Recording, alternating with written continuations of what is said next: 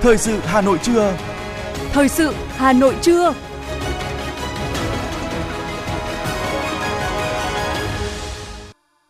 Quang Minh Thu Thảo xin kính chào quý vị và các bạn. Bây giờ là chương trình thời sự của Đài Phát thanh và Truyền hình Hà Nội. Chương trình trưa nay thứ hai, ngày ba mươi tháng một năm hai nghìn không trăm hai mươi ba có những nội dung chính sau đây. Chủ tịch Quốc hội Vương Đình Huệ dự lễ và thành kính dâng hương Hoàng Thành Thăng Long ngày khai xuân. Nhiều người dân đi mua vàng trước ngày vía Thần Tài. Thêm một trung tâm đăng kiểm ở Hà Nội bị điều tra. Thêm một vụ việc tàu hỏa va chạm với ô tô tại Hà Nội. Phần tin thế giới có những sự kiện nổi bật. Người da màu ở Anh sống trong sợ hãi vì nạn phân biệt chủng tộc. Thành phố New York của Mỹ trải qua đợt hạn hán tuyết mùa đông dài nhất lịch sử. Và sau đây là nội dung chi tiết. Thưa quý vị, vào sáng nay, ngày ba mươi tháng một, tức ngày mùng chín tháng Giêng Tết Quý Mão, Khu Di sản Hoàng Thành Thăng Long Hà Nội, Trung tâm Bảo tồn Di sản Thăng Long Hà Nội tổ chức lễ dâng hương khai xuân tưởng nhớ các bậc tiên đế, các bậc hiền tài có công với nước. Chủ tịch Quốc hội Vương Đình Huệ đã dự lễ và thành kính dâng hương.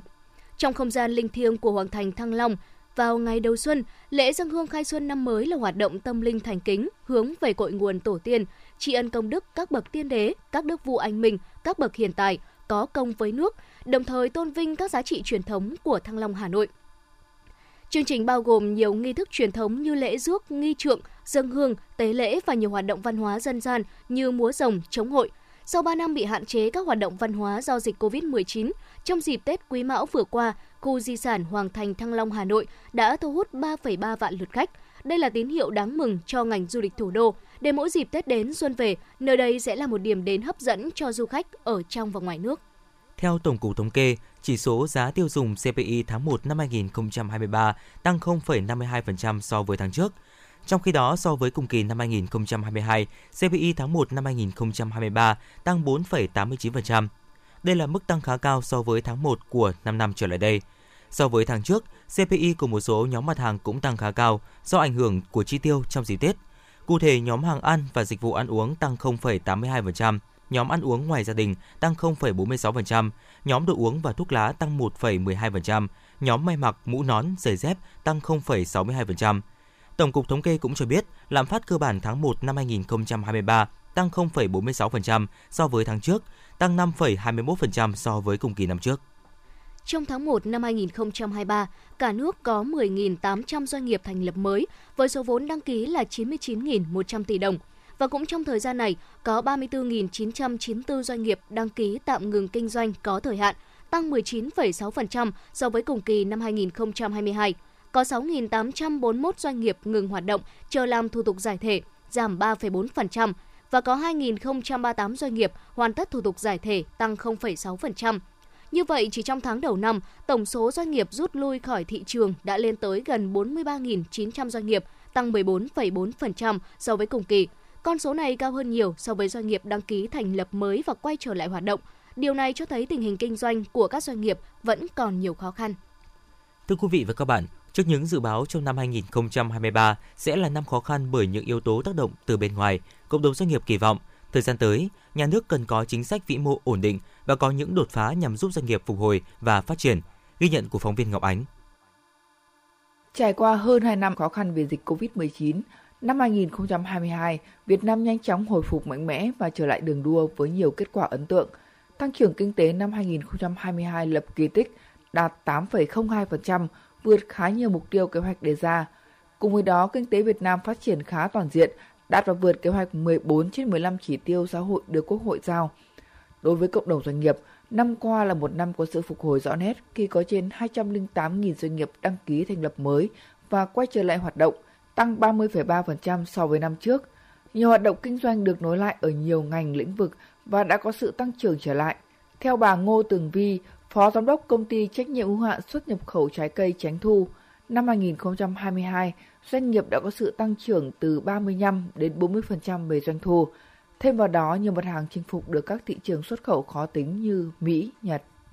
Chúng ta thấy được rằng là năm hai nghìn không trăm hai mươi hai, sự chỉ đạo của chính phủ cũng đã mang lại những cái hiệu quả tích cực cho nền kinh tế của Việt Nam. Đặc biệt đối với ngành nông nghiệp thì mặc dù là dịch Covid mà chúng ta lại có cái sự tăng trưởng vượt bậc. Ví dụ như là thủy sản thì chúng ta thấy là lần đầu tiên đạt mức là mười tỷ đô. Đối với ngành nông sản thì liên tục mở ra rất là nhiều thị trường. Đây phải nói là một trong những cái điểm sáng, đó là sự vào cuộc đúng đắn để mà dẫn dắt cái nền kinh tế của chính phủ, để mà hỗ trợ cho các doanh nghiệp trong thời gian vừa qua. Đối với lĩnh vực du lịch, sau hai năm đóng băng vì dịch covid mười chín, thì năm hai không hai hai là năm có sự phục hồi rõ nét. Theo đó, năm qua đã đón một trăm lẻ một triệu lượt khách nội địa, ba phẩy năm triệu lượt khách quốc tế, đóng góp cho nền kinh tế bốn trăm chín mươi lăm nghìn tỷ đồng, vượt hơn hai mươi ba phần trăm so với kế hoạch của năm hai không hai hai. Ông Vũ Văn Tuyên, giám đốc công ty Travel Logic kỳ vọng, trong năm hai không hai ba, các doanh nghiệp du lịch sẽ được hỗ trợ trong các hoạt động xúc tiến thương mại nhiều hơn trên nền tảng số, qua đó để quảng bá các hoạt động du lịch của Việt Nam đến gần hơn với bạn bè quốc tế. Trước đây thì để đi kết nối với khách hàng thì doanh nghiệp có thể tham gia các cái hội chợ ở trong nước và nước ngoài, và cái chi phí để tham gia các cái hội chợ đó cũng rất là lớn. Đi một hội chợ ví dụ tại Pháp thì doanh nghiệp đã phải chi trả từ một trăm đến ba trăm triệu đồng. À, sau dịch thì mọi cái nó đã thay đổi. Chính vì vậy mà chúng tôi mong muốn rằng cơ quan quản lý nhà nước, đặc biệt là các trung tâm xúc tiến, uh, sở du lịch tạo điều kiện cho chúng tôi tham gia các cái hội chợ hoàn toàn miễn phí nhưng mà online, ngồi ở Việt Nam, ngồi ở văn phòng, nhưng chúng tôi vẫn có thể tham gia vào ở trong các cái hội chợ quốc tế để thứ nhất là là giảm cái chi phí vận hành, cái thứ hai là chúng tôi vẫn có thể tìm kiếm được các cái nguồn khách hàng mới.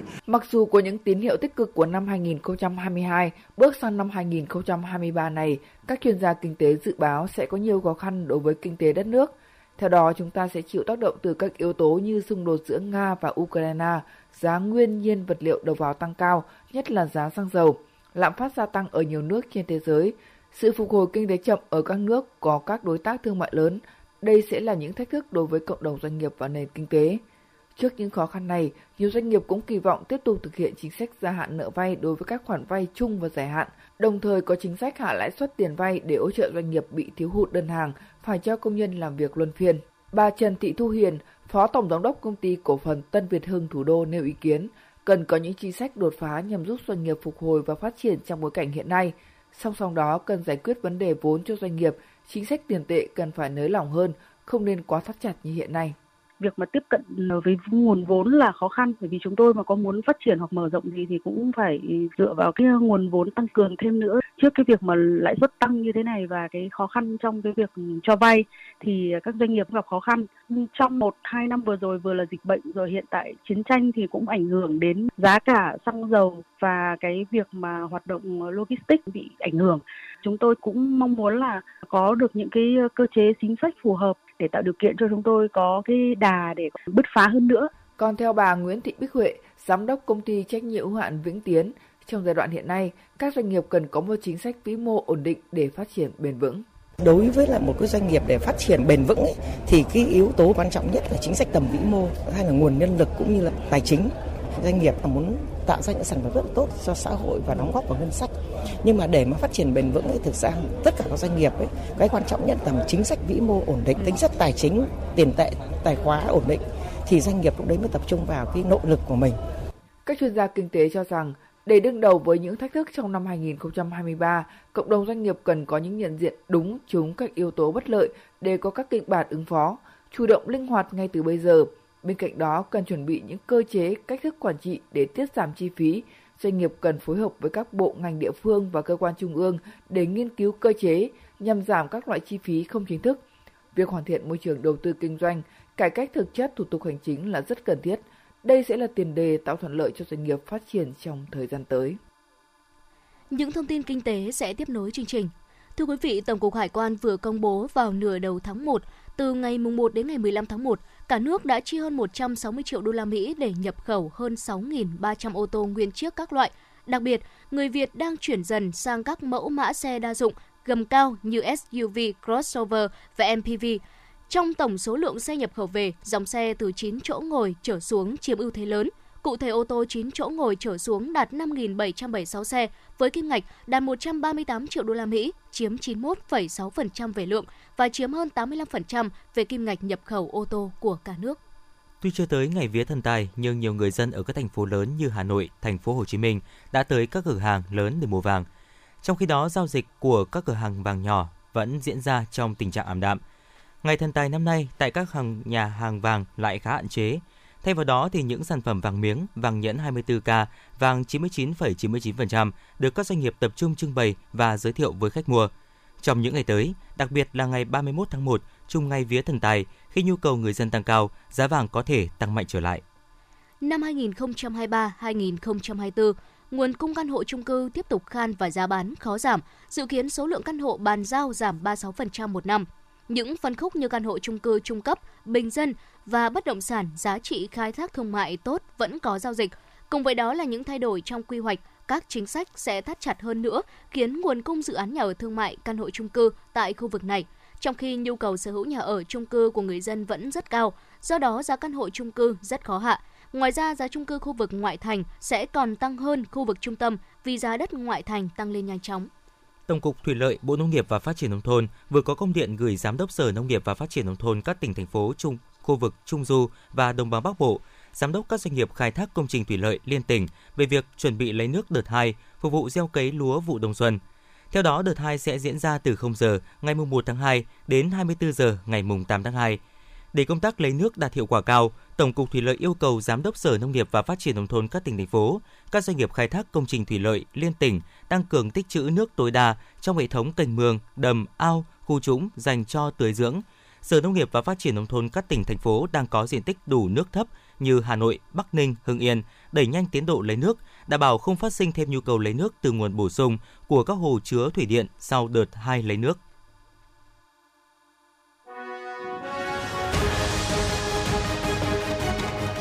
Thời sự Hà Nội, nhanh, chính xác, tương tác cao.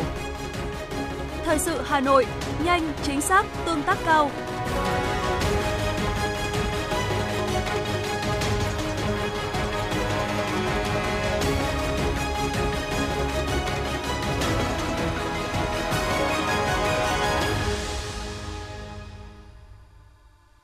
Những thông tin đáng chú ý sẽ tiếp nối chương trình. Thưa quý vị, trong những ngày đầu xuân mới Quý Mão hai nghìn không trăm hai mươi ba, tại đền Bà Chúa Kho, phường Phú Ninh, thành phố Bắc Ninh, tỉnh Bắc Ninh đã có hàng nghìn du khách đến cầu tài, cầu lộc đầu năm mới. Đền Bà Chúa Kho mở cửa đón du khách quanh năm nhưng thu hút du khách đông nhất vào tháng Giêng hàng năm, người dân nô nức đến làm lễ cầu tài lộc may mắn. Ban quản lý di tích đền đã phối hợp với các đơn vị liên quan tổ chức phân luồng giao thông ở nhiều vị trí như khu vực đền Trình, dốc Suối Hoa, ngã ba vào đền Bà Chúa Kho, đặt hòm công đức, hòm đựng tiền giọt dầu đúng nơi quy định, bổ sung bố trí hệ thống biển bảng nội quy chỉ dẫn, lắp đặt hệ thống camera giám sát an ninh trong khuôn viên di tích, thành lập các tổ công tác túc trực. Tại các khu vực đền, ban tổ chức để biển hạn chế đốt vàng mã, không thuê khấn mướn, cấm bán hàng rong. Tuy vậy, đội quân này vẫn chào mời du khách trước các ban thờ trong khuôn viên khu di tích với giá khấn thuê từ ba mươi đến năm mươi nghìn đồng một khách một lượt.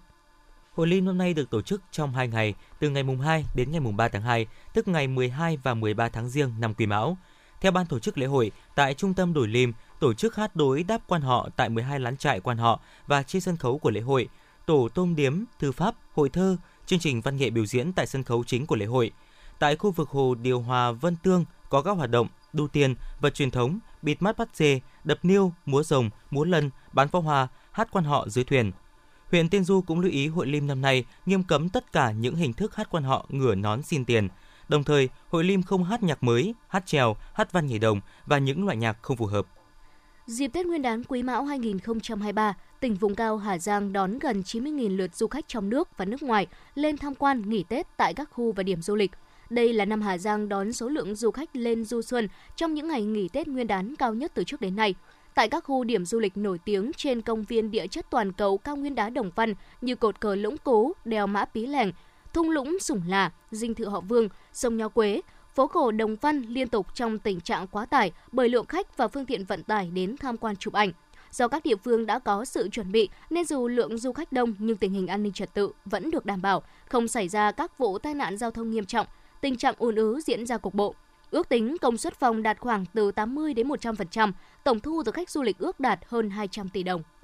Bộ Lao động Thương binh và Xã hội cho biết, điều một trăm sáu mươi chín Bộ luật Lao động năm hai nghìn không trăm mười chín có hiệu lực từ ngày mùng một tháng một năm hai nghìn không trăm hai mươi mốt quy định rõ, tuổi nghỉ hưu của người lao động trong điều kiện lao động bình thường được điều chỉnh theo lộ trình cho đến khi đủ sáu mươi hai tuổi đối với lao động nam vào năm hai nghìn không trăm hai mươi tám và đủ sáu mươi tuổi đối với lao động nữ vào năm hai nghìn không trăm ba mươi lăm. Theo đó, từ năm hai nghìn không trăm hai mươi mốt, tuổi nghỉ hưu của người lao động trong điều kiện lao động bình thường là đủ sáu mươi tuổi ba tháng đối với lao động nam và đủ năm mươi lăm tuổi bốn tháng đối với lao động nữ. Như vậy, năm hai nghìn không trăm hai mươi ba, cán bộ, công chức, người lao động làm việc trong điều kiện bình thường sẽ nghỉ hưu khi sáu mươi tuổi chín tháng đối với lao động nam và năm mươi sáu tuổi đối với lao động nữ.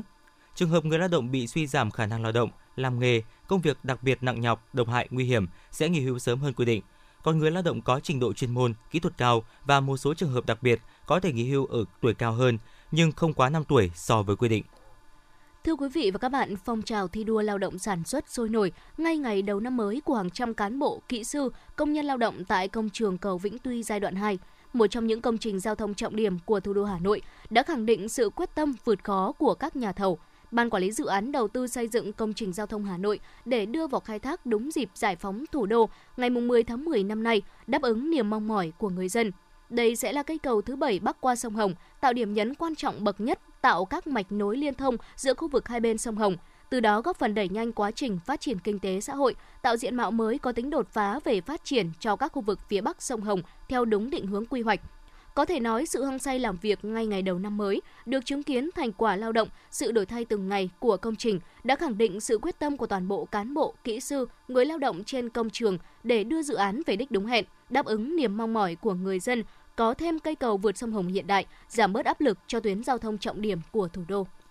Thưa quý vị và các bạn, phong trào người tốt việc tốt trên địa bàn huyện Thanh Trì đã phát triển cả bề rộng và chiều sâu. Thi đua thực sự là đòn bẩy, động lực tinh thần to lớn, cổ vũ động viên cán bộ, đảng viên và nhân dân phát huy tính tích cực, chủ động, sáng tạo với tinh thần dám nghĩ, dám làm, khắc phục khó khăn, hoàn thành xuất sắc nhiệm vụ được giao. Ngày càng nhiều gương điển hình tiên tiến, người tốt việc tốt được nhân lên và lan tỏa, tạo động lực cho mạnh mẽ sự phát triển chung của huyện Thanh Trì.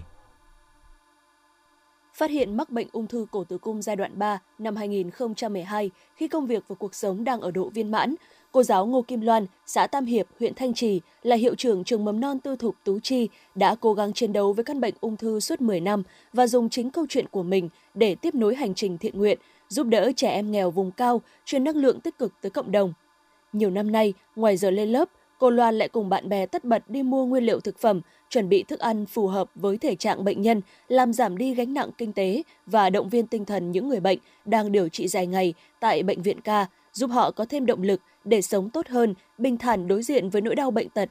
Những suất cơm từ thiện, những chuyến đi tình nguyện tới những bản nghèo vùng biên giới xa xôi cứ vậy mà thêm nối dài trong hành trình của cô giáo trẻ. Đều đặn mỗi năm, cô Loan đều tìm thông tin rồi liên hệ với các thầy cô ở các điểm trường khó khăn vùng cao như Hà Giang, Sơn La, Điện Biên, quyên góp kinh phí, tổ chức nhiều hoạt động ý nghĩa như tặng đồ chơi, đồ dùng học tập, sách vở, thiết bị giảng dạy cho những em học sinh ở bản nghèo. Mặc dù bận rộn với công việc quản lý, nhưng hàng tuần, cô Loan vẫn thường xuyên đứng lớp giảng dạy kỹ năng sống cho các em học sinh để các em có nền móng hình thành nhân cách tốt, tự tin hơn, vững bước trong hành trình trải nghiệm của bản thân. Cô giáo Ngô Kim Loan, hiệu trưởng trường mầm non tư thục Tú Chi, xã Tam Hiệp, huyện Thanh Trì, chia sẻ. Mình muốn mong mình thật khỏe để mình đi từ thiện được nhiều nơi và lan tỏa tất cả những cái tình cảm mà tình thương mà mình đã dành cho những bệnh nhân ung thư từ trước đến giờ. Mình luôn luôn muốn chia sẻ đến cho mọi người. Và ngoài những bệnh nhân ung thư ra thì mình đã lan tỏa đến tất cả những cái bạn học sinh nghèo ở vùng cao. Mong làm sao mình thật khỏe để lan tỏa những cái yêu thương đến tất cả cho mọi người để cho ai cũng có thể cố gắng phấn đấu lên. Còn tại thôn Hữu Lê, xã Hữu Hòa, huyện Thanh Trì, hơn sáu năm qua, ông Lưu Viết Thục dù đã tám mươi tuổi, không ai thuê, cũng chẳng ai nhờ, thế nhưng ông tự nguyện điều tiết giao thông ở một điểm nóng thường xuyên ách tắc giao thông trên đoạn đường liên xã qua thôn Hữu Lê dài hơn một ki lô mét. Mỗi ngày, đoạn đường này phải tải lượng phương tiện rất lớn, đường xuống cấp trầm trọng, dù không hề được đào tạo qua bất cứ một trường lớp nào, chỉ tự học và được lực lượng công an huyện xã hướng dẫn. Nhưng nhìn cách ông phân luồng, điều khiển giao thông, nhiều người đi đường đều dành lời khen ngợi bởi sự chuyên nghiệp của ông. Thấy ông tuổi đã cao mà vẫn nhiệt tình hướng dẫn giao thông, nên hầu hết người đi đường đều vui vẻ làm theo như một cách trân trọng và bày tỏ sự cảm ơn đối với ông. Từ đó, điểm đen này bớt ùn tắc, giao thông diễn ra thuận tiện hơn. Ông Lưu Viết Thục, thôn Hữu Lê, xã Hữu Hòa, huyện Thanh Trì, nói. Hàng ngày, tôi tham gia từ buổi sáng, từ bảy giờ đến tám rưỡi, buổi chiều là từ năm giờ đến sáu rưỡi. Cho nên là những cái thời gian mà tôi tình nguyện này, tôi rất là mang tâm sức để mà giúp cho dân đi được an toàn, cho dân đi được thông. Và mỗi một khi dân thông là tôi thấy rất phấn khởi. Phong trào thi đua người tốt việc tốt đã trở thành nếp văn hóa hàng ngày của cán bộ, đảng viên và nhân dân huyện Thanh Trì. Để tạo sức lan tỏa mạnh mẽ trong phong trào thi đua trong thời gian tới, các cấp ủy Đảng, chính quyền huyện Thanh Trì tiếp tục tăng cường sự lãnh đạo chỉ đạo, thường xuyên đổi mới nội dung, hình thức, tổ chức theo hướng thiết thực, hiệu quả. Ông Nguyễn Tiến Cường, Chủ tịch Ủy ban Nhân dân huyện Thanh Trì cho biết. Để tiếp tục thực hiện tốt phong trào người tốt việc tốt, thì trong thời gian tới, huyện Thanh Trì sẽ tập trung cao hơn nữa vai trò, trách nhiệm của người đứng đầu trong việc thực hiện tổ chức, thực hiện các phong trào thi đua và coi thi đua là động lực quan trọng để hoàn thành thắng lợi mục tiêu và nhiệm vụ đề ra. Để phong trào người tốt việc tốt phát huy hơn nữa trong thời gian tới, các cấp ủy Đảng, chính quyền, mặt trận Tổ quốc, các ngành đoàn thể của huyện Thanh Trì tiếp tục đẩy mạnh việc học tập, làm theo tư tưởng đạo đức phong cách Hồ Chí Minh gắn với thực hiện nghị quyết Đại hội Đảng các cấp, mười công trình công tác của Thành ủy và sáu chương trình công tác của huyện ủy, các cuộc vận động phong trào người tốt việc tốt, xây dựng và nhân rộng điển hình tiên tiến, gương người tốt việc tốt nhằm khích lệ động viên cán bộ, đảng viên và nhân dân hăng hái thi đua, phấn đấu hoàn thành tốt nhiệm vụ được giao, nêu gương để mọi người học tập noi theo, tôn vinh khen thưởng kịp thời đối với các tập thể cá nhân điển hình tiên tiến, có thành tích xuất sắc.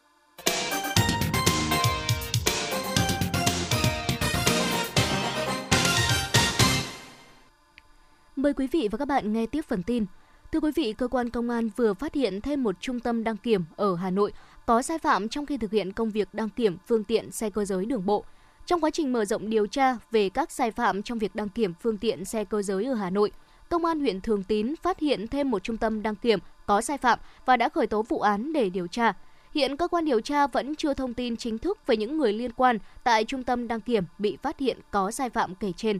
Trước đó, trong buổi họp báo thông tin về các vụ án trước Tết Nguyên đán vào ngày mười bốn tháng một vừa qua, Đại tá Chu An Thanh, trưởng phòng Cảnh sát Kinh tế Công an thành phố Hà Nội cho biết, trong năm ngày, từ mùng tám tháng một đến mười ba tháng một, cơ quan điều tra đã phát hiện mười trung tâm đăng kiểm có vi phạm ở các quận, huyện, thị xã, bao gồm Thanh Oai, Sơn Tây, Bắc Từ Liêm, Hà Đông, Thanh Trì và Nam Từ Liêm. Sở Giao thông Vận tải Hà Nội vừa yêu cầu lực lượng thanh tra giao thông vận tải phối hợp với các lực lượng chức năng liên quan kiểm tra, xử lý xe khách bỏ bến, chạy dù. Trong đó đặc biệt lưu ý đến vi phạm trong hoạt động vận tải hành khách của nhà xe vận hành. Số nốt mà nhà xe này bỏ lên tới gần bốn mươi nốt. Đáng nói đây không phải là lần đầu tiên nhà xe này bị bến xe phản ứng và cơ quan quản lý nhà nước yêu cầu xử lý. Vào cuối năm hai nghìn không trăm hai mươi hai, Sở Giao thông Vận tải Hà Nội từng có văn bản đề nghị Sở Giao thông Vận tải Thanh Hóa rà soát các phương tiện không hoạt động kinh doanh vận tải để thu hồi phù hiệu do sở này cấp chạy đến Hà Nội. Sở Giao thông Vận tải Hà Nội cũng đề nghị Ủy ban Nhân dân huyện Thanh Trì chỉ đạo lực lượng chức năng tăng cường công tác kiểm tra, giám sát hoạt động đối với các hoạt động bãi đỗ xe, các địa điểm phát sinh tình trạng đón trả khách, bốc xếp hàng hóa sai quy định, các văn phòng đại diện hoạt động sai quy định trên địa bàn quản lý, kiên quyết xử lý các vi phạm theo quy định, góp phần đảm bảo trật tự an toàn giao thông. Nhờ thực hiện nghiêm các giải pháp kiểm soát chốt trực giao thông, các lực lượng chức năng thanh tra giao thông Hà Nội trong dịp trước và sau Tết Nguyên đán Quý Mão đã kịp thời xử lý giải quyết các tình huống sự cố mất an toàn giao thông, các điểm ùn tắc phát sinh. Dự báo sau Tết Nguyên đán Quý Mão, nhu cầu sử dụng phương tiện cá nhân của người dân tăng cao, ùn tắc giao thông sẽ tiếp tục diễn biến phức tạp, đặc biệt trên các trục chính và các đầu mối giao thông quan trọng của Hà Nội và các địa điểm du lịch. Để đảm bảo trật tự an toàn giao thông trong hoạt động giao thông vận tải, Ủy ban An toàn Giao thông Quốc gia kiến nghị Thủ tướng Chính phủ chỉ đạo các cơ quan liên quan tiếp tục triển khai quyết liệt công điện số một một bảy tư C D T T G của Thủ tướng Chính phủ, cũng như các kế hoạch của từng cơ quan đơn vị, tuyệt đối không được xảy ra tình trạng lơ là, chủ quan, tăng cường năng lực vận tải, siết chặt kiểm tra an toàn kỹ thuật phương tiện và người lái, xử lý nghiêm tình trạng tăng giá vé trái quy định, ô tô chở quá số người quy định, đẩy mạnh tuyên truyền vận động người dân tự giác chấp hành quy định pháp luật về trật tự an toàn giao thông.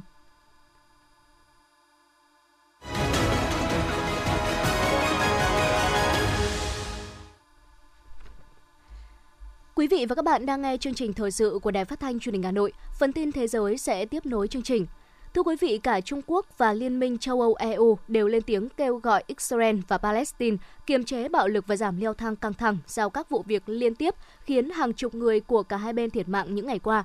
Bộ Ngoại giao Trung Quốc ra thông cáo cho biết, nước này đang theo dõi sát tình hình và kêu gọi các bên, đặc biệt là Israel, cần bình tĩnh và không để bạo lực vượt tầm kiểm soát. Chính phủ Trung Quốc gửi lời chia buồn trước những người thương vong về dân sự do xung đột Palestine-Israel gây ra và lên án các vụ tấn công khủng bố nhằm vào dân thường, cũng như phản đối việc sử dụng vũ lực quá mức. Thái Lan đang đẩy nhanh đàm phán nhằm hình thành tuyến đường sắt kết nối giữa ba nước Trung Quốc, Lào và Thái Lan. Dự kiến tuyến đường sắt này sẽ được hình thành trong vòng ba đến năm năm tới và sẽ cắt giảm khoảng từ ba mươi đến năm mươi phần trăm chi phí vận chuyển hàng hóa. Tuyến đường sắt kết nối với Thái Lan với Trung Quốc kéo dài từ thủ đô Bangkok xuống tỉnh Nong Khai, sau đó kết nối với tuyến đường sắt Lào-Trung tại một nhà ga ở thủ đô Viên Chăn. Theo kế hoạch, mạng lưới đường sắt Thái Lan-Lào sẽ có mười bốn chuyến tàu mỗi ngày với hy vọng sẽ thu hút thêm đầu tư giữa hai nước, cũng như thúc đẩy sự phát triển của những khu vực thương mại liền kề thủ đô Viên Chăn. Phát biểu trên một chương trình của kênh truyền hình xê bê ét của Mỹ, Chủ tịch Hạ viện Mỹ Kevin McCarthy cho biết ông sẽ họp với Tổng thống nước này Joe Biden vào ngày mùng một tháng hai để thảo luận về việc nâng trần nợ công của liên bang cũng như việc kiểm soát chi tiêu chính phủ. Hạ nghị sĩ thuộc Đảng Cộng hòa này cho biết thêm rằng chính đảng của ông sẽ không cho phép Mỹ vỡ nợ. Tổng thống Nam Phi Ramaphosa đã bày tỏ lo ngại về tình trạng thiếu nguồn lực của chính phủ để giải quyết những vấn đề kinh tế, xã hội mà quốc gia này phải đối mặt, đặc biệt là cuộc khủng hoảng năng lượng đang gây ảnh hưởng lớn đến hoạt động phát triển và đầu tư. Tổng thống cho biết chính phủ vẫn cam kết giải quyết những thách thức của xã hội của Nam Phi. Tuy nhiên, ông nhấn mạnh đây không phải là nhiệm vụ dễ dàng. Theo một nghiên cứu của Liên Hợp Quốc, người da màu ở Anh đang phải sống trong sợ hãi do nạn phân biệt chủng tộc mang tính cấu trúc, thể chế và có hệ thống. Các chuyên gia đã dành mười ngày đi khắp Vương quốc Anh, cảnh báo rằng những người gốc Phi tiếp tục gặp phải tình trạng phân biệt chủng tộc và xói mòn các quyền cơ bản của họ. Báo cáo cũng nhấn mạnh tổn thương mà những người đang bị phân biệt chủng tộc cảm thấy, đặc biệt là trong hệ thống tư pháp hình sự. Nhóm chuyên gia làm việc của Liên Hợp Quốc về người gốc Phi đã gặp các đại diện chính quyền trung ương và chính quyền địa phương tại Anh, bao gồm cả bộ phận chịu trách nhiệm về bình đẳng. Bên cạnh một số mặt tích cực, như quốc gia này là nước dẫn đầu trong việc thu thập dữ liệu và thực hành dữ liệu tốt, nhóm nghiên cứu đã phát hiện những lỗ hổng trong kế hoạch của chính phủ Anh liên quan đến việc giải quyết vấn đề phân biệt đối xử bằng cách tập trung vào bình đẳng về cơ hội, chứ không phải bình đẳng về kết quả. Các chuyên gia cho rằng đây là một thất bại trong việc thừa nhận hoặc đối mặt với việc những cơ hội dành cho người gốc Phi đã bị xói mòn như thế nào trong mọi khía cạnh của xã hội Anh.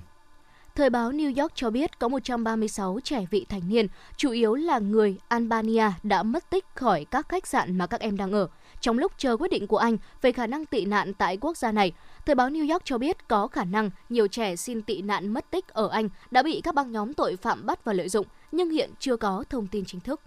Quỹ Nhi đồng Liên Hợp Quốc UNICEF đưa ra ước tính khoảng hai phẩy sáu triệu trẻ em tại Haiti cần viện trợ nhân đạo khẩn cấp trong năm hai không hai ba do cuộc khủng hoảng chính trị, kinh tế, xã hội mà đảo quốc Caribe này đang trải qua. Trong một thông báo chính thức sau chuyến thăm Haiti, Giám đốc UNICEF tại khu vực Mỹ Latin và Caribe Gary Coriel đã xác nhận tình trạng bạo động, mất an ninh, bất ổn và nghèo đói diện rộng tại đất nước có khoảng mười một phẩy năm triệu dân này.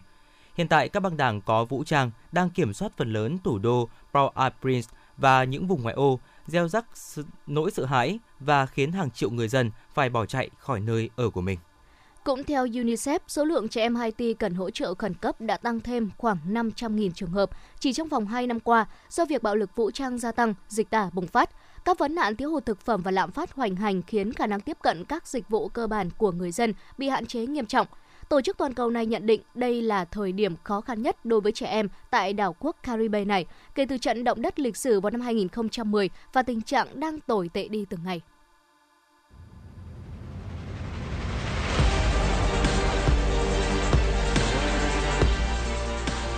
Bản tin thể thao. Bản tin thể thao.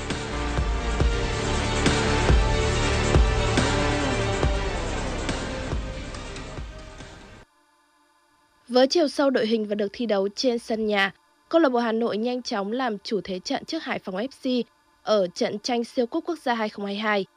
Sau nhiều pha hãm thành thất bại, phút thứ hai mươi sáu, Lô Cao đã giúp đội chủ nhà mở tỷ số bằng một pha đánh đầu chính xác.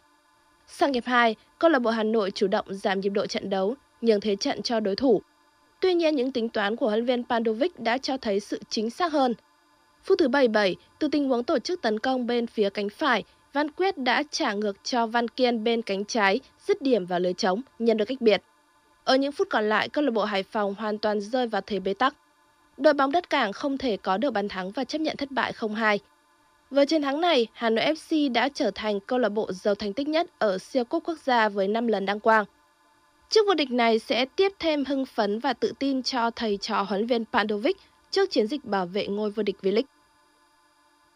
Gặp lại Liverpool ở vòng bốn Cúp ép a, Brighton đã triển khai tấn công đa dạng ở cả hai biên và trung lộ. Tuy nhiên, đội khách lại là bên có bàn mở tỷ số trước. Phút thứ ba mươi, Harvey Elliott đã dứt điểm chéo góc. Bóng chạm chân thủ môn Steele nhưng vẫn đi vào lưới. Tuy nhiên chỉ chín phút sau, cú sút của Tariq Lamptey bất ngờ đưa bóng đập chân Lewis Dunk đổi hướng đi vào lưới. Kịch tính bùng nổ ở phút chín mươi cộng hai khi Kaoru Mitoma đã lập siêu phẩm giúp Brighton giành chiến thắng hai một để tiến vào vòng năm Cúp ép a. Đài khí tượng thủy văn khu vực đồng bằng Bắc Bộ dự báo do không khí lạnh suy yếu chậm nên từ ngày hôm nay đến ngày mùng một tháng hai, Hà Nội tiếp tục nhiều mây, đêm không ngày giảm mây, gió đông bắc cấp hai, thời tiết rét đậm có nơi rét hại về đêm và sáng. Từ ngày mùng hai đến ngày mùng bốn tháng hai, không khí lạnh tăng cường trở lại, Hà Nội có mưa nhỏ, gió đông bắc cấp hai cấp ba, thời tiết tiếp tục rét, nhiệt độ về đêm và sáng có xu hướng tăng cao hơn so với những ngày trước đó. Quý vị và các bạn vừa nghe chương trình thời sự của Đài Phát thanh và Truyền hình Hà Nội, chỉ đạo nội dung Nguyễn Kim Khiêm, chỉ đạo sản xuất Nguyễn Tiến Dũng, tổ chức sản xuất Xuân Luyến, chương trình do biên tập viên Thủy Chi, phát thanh viên Quang Minh Thu Thảo cùng kỹ thuật viên Duy Anh thực hiện. Thân mến chào tạm biệt.